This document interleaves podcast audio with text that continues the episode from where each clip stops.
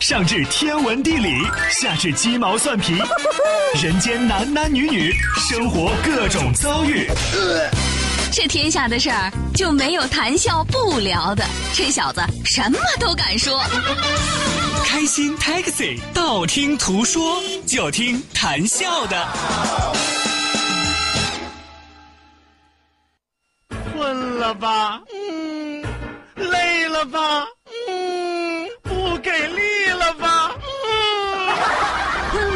不给力了，就听谈笑呀，听开心 Taxi，道听途说。生活难免苦辣咸，谈笑陪你说甘甜。开心 Taxi，道听途说，FM 九十二点六，谈笑为你而说。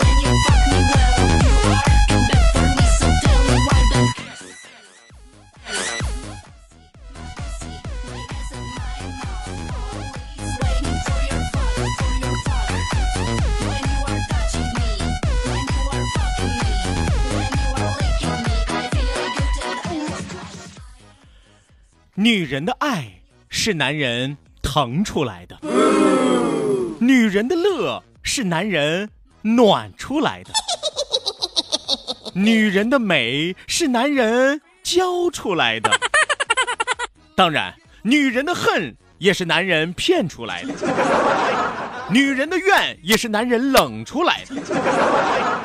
我就这么说吧。一个正常理智的女人变成一个神经病似的泼妇，都是男人逼出来的。你们说我说的对不对呢？我估计现在收音机前啊，两派纷争非常的激烈啊。好，一派大喊对，一派大喊不对，对不对？对不对？对，你说对不对？是吧？很正常啊，我估计听完了这一段之后啊，所有的女同胞拍手称快，这么多年终于找到了知音。所有的男同胞恨得咬牙切齿，这么多年终于冤有头债有主，就是你，为什么差别会这么大啊？咱不妨来复复盘，我刚才和大家说的是啥，是吧？我说这个世界上女人啊，女人的爱是吧？女人的爱是怎么来的？我们说爱是相互的，那么爱是怎么来的呢？男人疼出来的是吧？你越疼这个女人，这个女人越爱你；这个女人越爱你，你要懂得感恩，你要越疼她，对不对？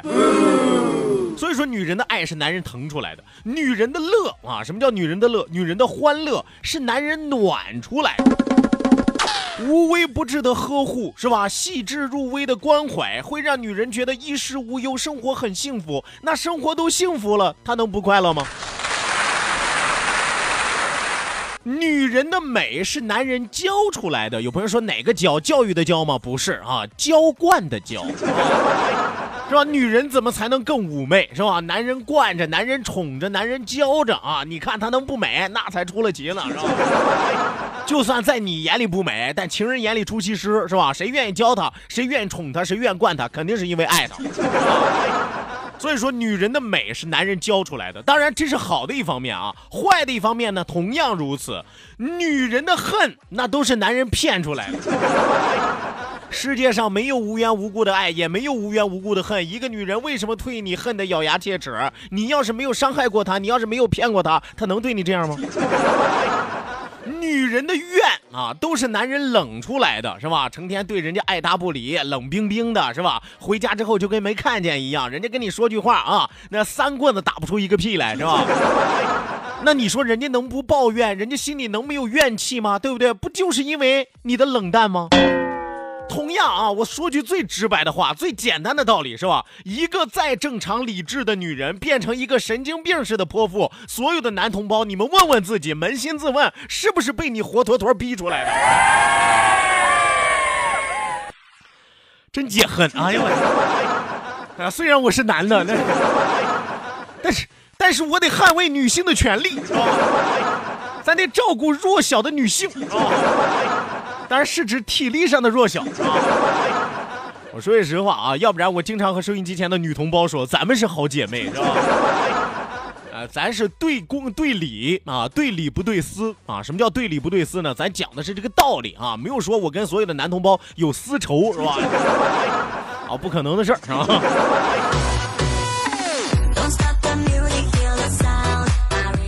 好的啊，我知道啊，听我节目的这个两极分化现在是越来越严重了，是吧？啊，没有关系，我早就把这一步子想到了啊，我就想。来吧，收音机前的听众朋友，欢迎您准时走进活力调频九二点六，这一时段是正在为您直播的娱乐脱口秀《开心 Taxi》，道听途说，我是你们的老朋友谭笑笑。本节目是由仁恒利小额贷款为您独家冠名播出，希望有更多的商业合作伙伴能够加入到我们的共赢联盟当中来。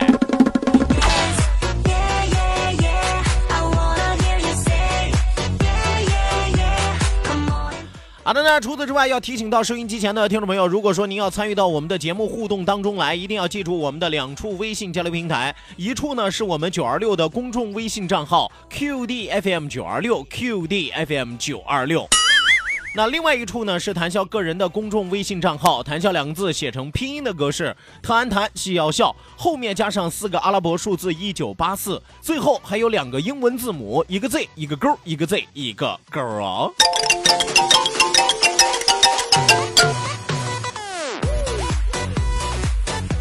OK，那除此之外，也要提醒到收音机前的听众朋友，我们的视频直播也正在为您开启。关注九二六公众微信平台，下拉菜单有一个视频直播，打开视频看广播，谈笑有话对你说。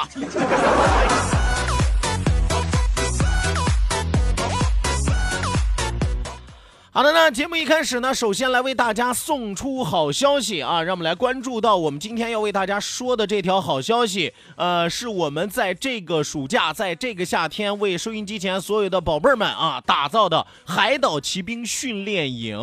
二零一八 FM 九二六海岛骑兵训练营火热报名当中，这个暑假让我们相约哪里呢？沁南乡休闲岛。沁南乡休闲岛，在岛上，孩子们将会经历的是丛林穿越、野战 CS、水上作战、战地救护、内务整理，包括木工制作，是吧？啊，搭个板房呀，做套家具呀，是吧？来个双人床呀，是吧？没没有那么大个儿的啊，没有那么大个儿的啊，就简单的动手操作的能力啊。除此之外呢，我们的九二六的主持人是全程跟营，五天四夜的时间，让孩子学会独立，学会坚强，懂得感恩。在整个过程当中，我们有视频直播，有电台连线，可以让您看得见、听得见孩子的健康成长。十人以上团报，提醒到那些想要报名的朋友们，一定要记住了，十人以上团报我们是有优惠的，十人以上团报是有优惠的。记住九二六公众微信平台 QDFM 九二六 QDFM 九二六，直接回复“海岛骑兵”四个字，回复“海岛骑兵”四个字，抓紧时间了解详情。记住我们的咨询电话：幺七八零六二二三幺七八，幺七八零六二二三幺七八。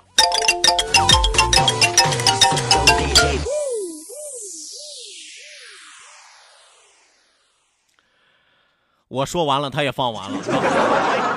哎呀，生怕累不死我呀！咋的？卡着点给我放音乐呀，是吧？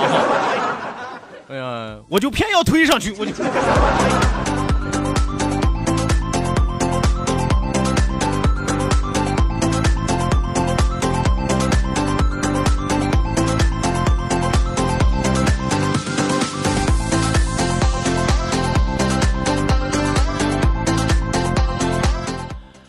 不知道收音机前的听众朋友有没有发现一个问题啊？就是这个人呐，虽然说我们是一个社会动物啊，什么叫做社会动物呢？就是说这个人不可能永远是孤立的活着，好吧？什么叫做孤立的活着呢？就说我这个人啊，就像生活在大棚里边的这个树苗一样，果苗一样，是吧？我可以不接触任何的同类，我甚至可以不接受任何的帮助，不和任何人有交际，我就能够独立的活下去。啊，我说句实话，除了植物人，恐怕就没有别人了。你要是一个正常的人类，你不可能嘛，对不对？所以说我们叫做社会型动物。那么社会型动物，你就免不了要和人与人之间打交道，人与人之间交流。可是你会发现，总归有一部分人他会出现一个什么样的问题呢？叫做社交恐惧症。啊，什么叫做社交恐惧症？就是不会和别人打交道，不敢和别人打交道，不愿意和别人打交道。对不对？收音机前的听众朋友，你可能说，哎，还没有达到社交恐惧症啊，达到症病这种状态，但是你会多多少少有我刚才说的这几方面，不愿意、不敢、不想，是不是？不会是吧？那么社交恐惧症到底有哪些表现啊？我简单的来和大家说一说啊。突然觉得我这档节目有点像心理咨询节目，是吧？这个社交恐惧症都有哪几类呢？比如说，呃，有一类叫做不善于跟长辈沟通。那么不善于跟长辈沟通，可能有的朋友就要说了，说我不善于跟长辈沟通的原因是因为我和长辈之间有代沟，是吧？啊，那你看我今年二十来岁、三十来岁，是不是啊？我太爷爷今年都一百零四了，你别说跟他沟通了，是吧？我说六句话，他听的都有一句，那都算不错了。我说的不是这种纯生理上的鸿沟啊，是吧？那玩意儿你喊破喉咙也没有用啊。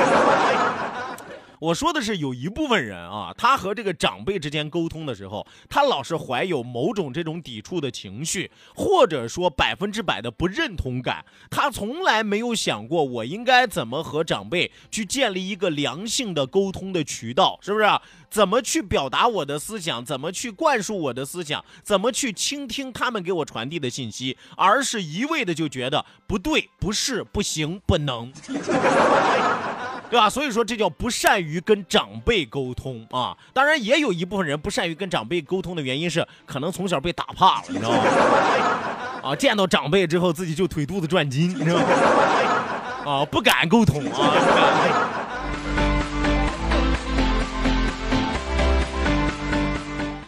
社交恐惧症还有另外一个表现，就是对于朋友之间啊，有朋友说社交恐惧症的人还有朋友，我说了啊，社会型动物啊，虽然有恐惧症，但是不代表没有朋友，是吧？你会发现，有社交恐惧症的人会对自己特别特别好的朋友十分十分的毒舌。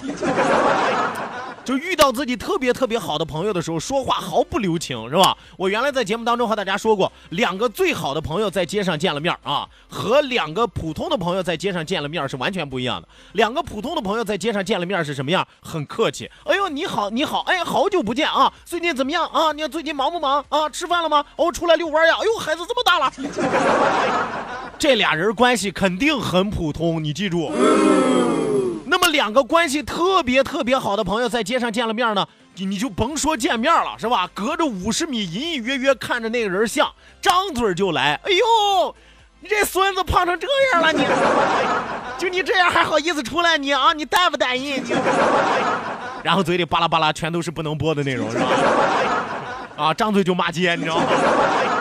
这俩人关系肯定很铁啊，所以说大家记住了，有社交恐惧症的人，第二条就是对自己特别特别好的朋友很毒舌。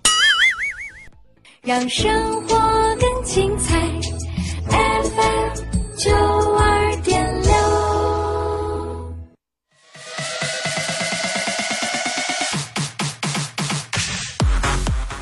好的，那收音机前的听众朋友，马上为您送出我们今天第一时段的道听途说，打开历史的书，点亮信念的灯。今天的节目当中，谭笑将继续为您盘点的是中国历史上最有特点的三大清官。道，万法自然；听，天下大观；图，风雨无阻；说，说说说说说什么呀？到底说什么？我哪知道？听谈笑的呀。说谈笑风生，道听途说，说说道听途说。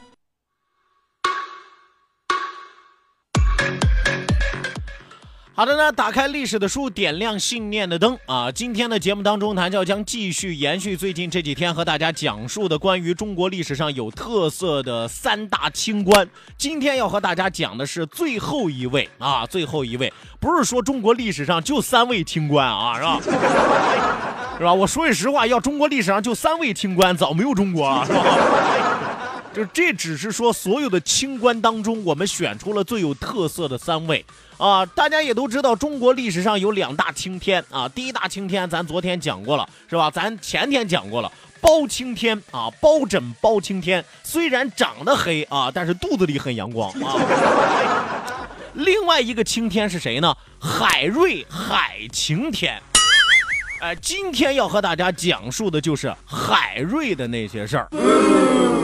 我们说海瑞啊，海瑞生于一五一四年的一月二十二号，卒于一五八七年的十一月十三号，字如贤，号刚峰，海南琼山人啊。海南琼山是哪儿呢？就是今天的海口啊，就是今天的海口市啊。明朝著名的清官。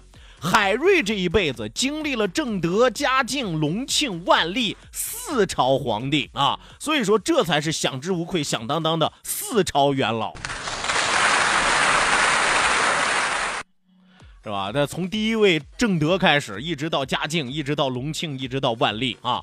嘉靖二十八年，也就是一五四九年，海瑞参加了乡试中举啊！我告诉大家，其实海瑞这个人啊，学识一般啊。为什么这么说呢？也可能说他是考试不是考试型选手，不是比赛型选手啊。就平时在家学的特别好啊，但遇到一遇到考试就歇菜啊。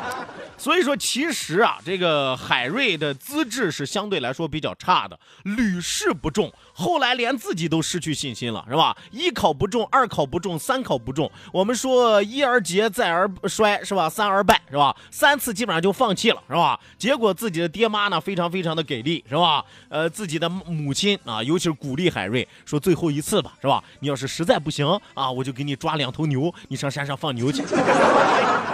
啊，我不知道海瑞他妈是不是这么说的啊，反正我妈小时候是这么跟我说，是吧？所以说最后一次的时候，终于参加乡试中举啊，出任什么呢？福建的南平教育啊，教育是个什么官呢？我和大家说吧，这个南平当时是个县啊，教育就相当于县教育局局长啊。有朋友说也不小了，县教育局局长是吧？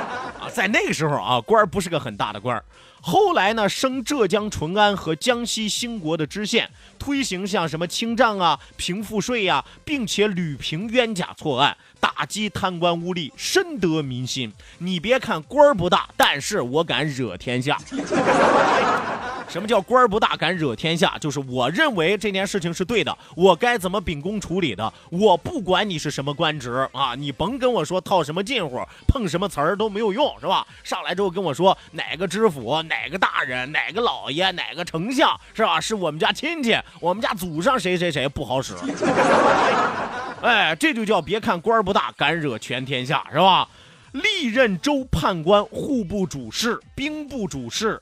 保上保城、两京左右通政、右检都御史等职，他打击豪强，是疏浚河道、修筑水利工程，力主严惩贪官污吏，禁止徇私受贿，并且推行一条鞭法。啊，这个一条鞭法是什么？有的朋友说，哎呦，海瑞还会武功是吧？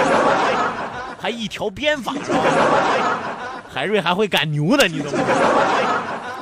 这一条鞭法是什么呢？一条鞭法呢是明代嘉靖时期确立的一个赋税以及徭役的制度，是由谁呢？是由这个桂萼啊，在嘉靖十年的时候提出来的，之后张居正于万历九年推广到全国。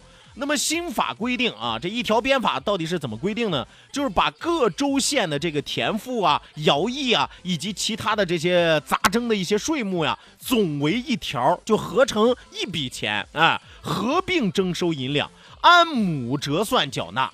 这样就大大简化了税制，方便了征税的征收的税款，同时也使得地方官员难于作弊，进而增加财政收入。有朋友说这一条鞭法感觉没有少收啊，为什么说会改变了？像什么呃增加财政收入啊，会难于作弊呀？你看，首先呢，这个地是死的，是吧？你要根据地来算亩数啊。另外呢。征收的途径少了，原来这个税归那个部门，那个税归那个部门，收来收去容易收乱了，是吧？所以说现在一条鞭法，我把所有的钱就一条道，你交上来啊，我给你算好了数，谁敢在中间吃拿卡要，一目了然，因为没有那么多分支了，不经那么多人的手，所以说它危险性就小。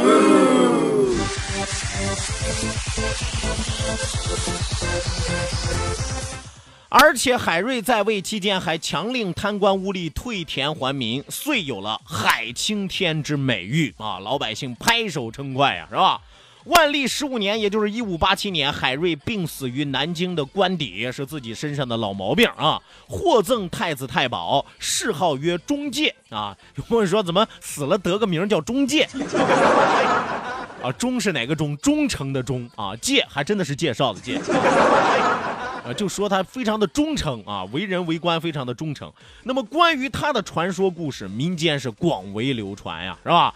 我原来和大家说过，海瑞这个人对自己要求非常的苛刻啊，生活非常的清廉。这个据说啊，在正式踏入仕途之后啊，就是当了这个地方官员之后，生活节俭到一定的程度，什么程度？穿粗布衣。出吃粗粮糙米，让自己家的老仆人种菜，自给自足，是吧？我也不上街买菜了，是吧？花那个冤枉钱，是吧？反正你我我我家里有个老仆人，你闲着也闲着，你给我种地去吧，是吧？这还不算啊！说有一次海瑞的亲妈过生日，海瑞自己掏钱到集市上买了二斤肉。没想到这事儿就成了千古奇闻了，连当时的浙江总督胡宗宪知道了这件事儿，逢人就说：“哎，你听说了吗？海瑞吃肉了。” 哦，大家听完了直嘬牙花子，真的假的？海瑞能吃肉啊？他妈昨儿过生日，嘎两斤肉。